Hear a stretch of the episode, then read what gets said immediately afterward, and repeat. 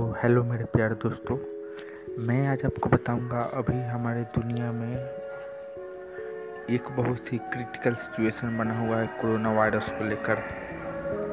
और जहाँ तक देखा जाए तो ये बहुत ही घातक वायरस है तो हम इससे जितना संभल के रहें और जितना सेफ़ रहें, उतना ही हमारे लिए और हमारे परिवार के लिए और हमारे देश के लिए अच्छा होगा। तो दोस्तों, मैं आज आपको कुछ ज़रूरी ऐसी बातें बताऊँगा, कुछ टिप्स बताऊँगा, जिनकी मदद से आप अपना और अपने समाज का और अपने परिवार का सुरक्षा कर सकते हैं। तो दोस्तों, सबसे पहली बात है कि आप हमेशा सेफ़ रहें।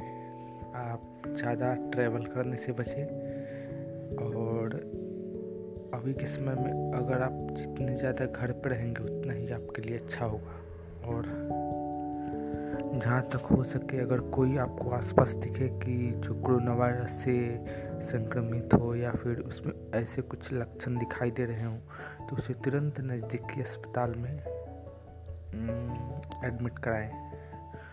और दोस्तों, मेरा आपसे एक और अनुरोध है कि आप अपने इम्यून पावर को बढ़ाएँ, क्योंकि जब तक आपके अंदर प्रतिरोधक क्षमता ज़्यादा नहीं रहेगी, बीमारियों से लड़ने की तो आप हमेशा यूँ ही बीमार पड़ते रहेंगे। तो आप इम्यून पावर को बढ़ाइए और सेफ़ रहिए, ज़्यादा लोगों से मिलने से बचिए और सतर्क रहिए। अगर आपको हमारी ये बातें अच्छी लगी हों तो आप हमारी इस पॉडकास्ट को शेयर कर सकते हैं। मैं आप लोगों की जीवन में सफलता और सेवा के लिए ही यहाँ पे हूँ। तो थैंक यू दोस्तों। फिर मिलेंगे। Goodbye be safe be happy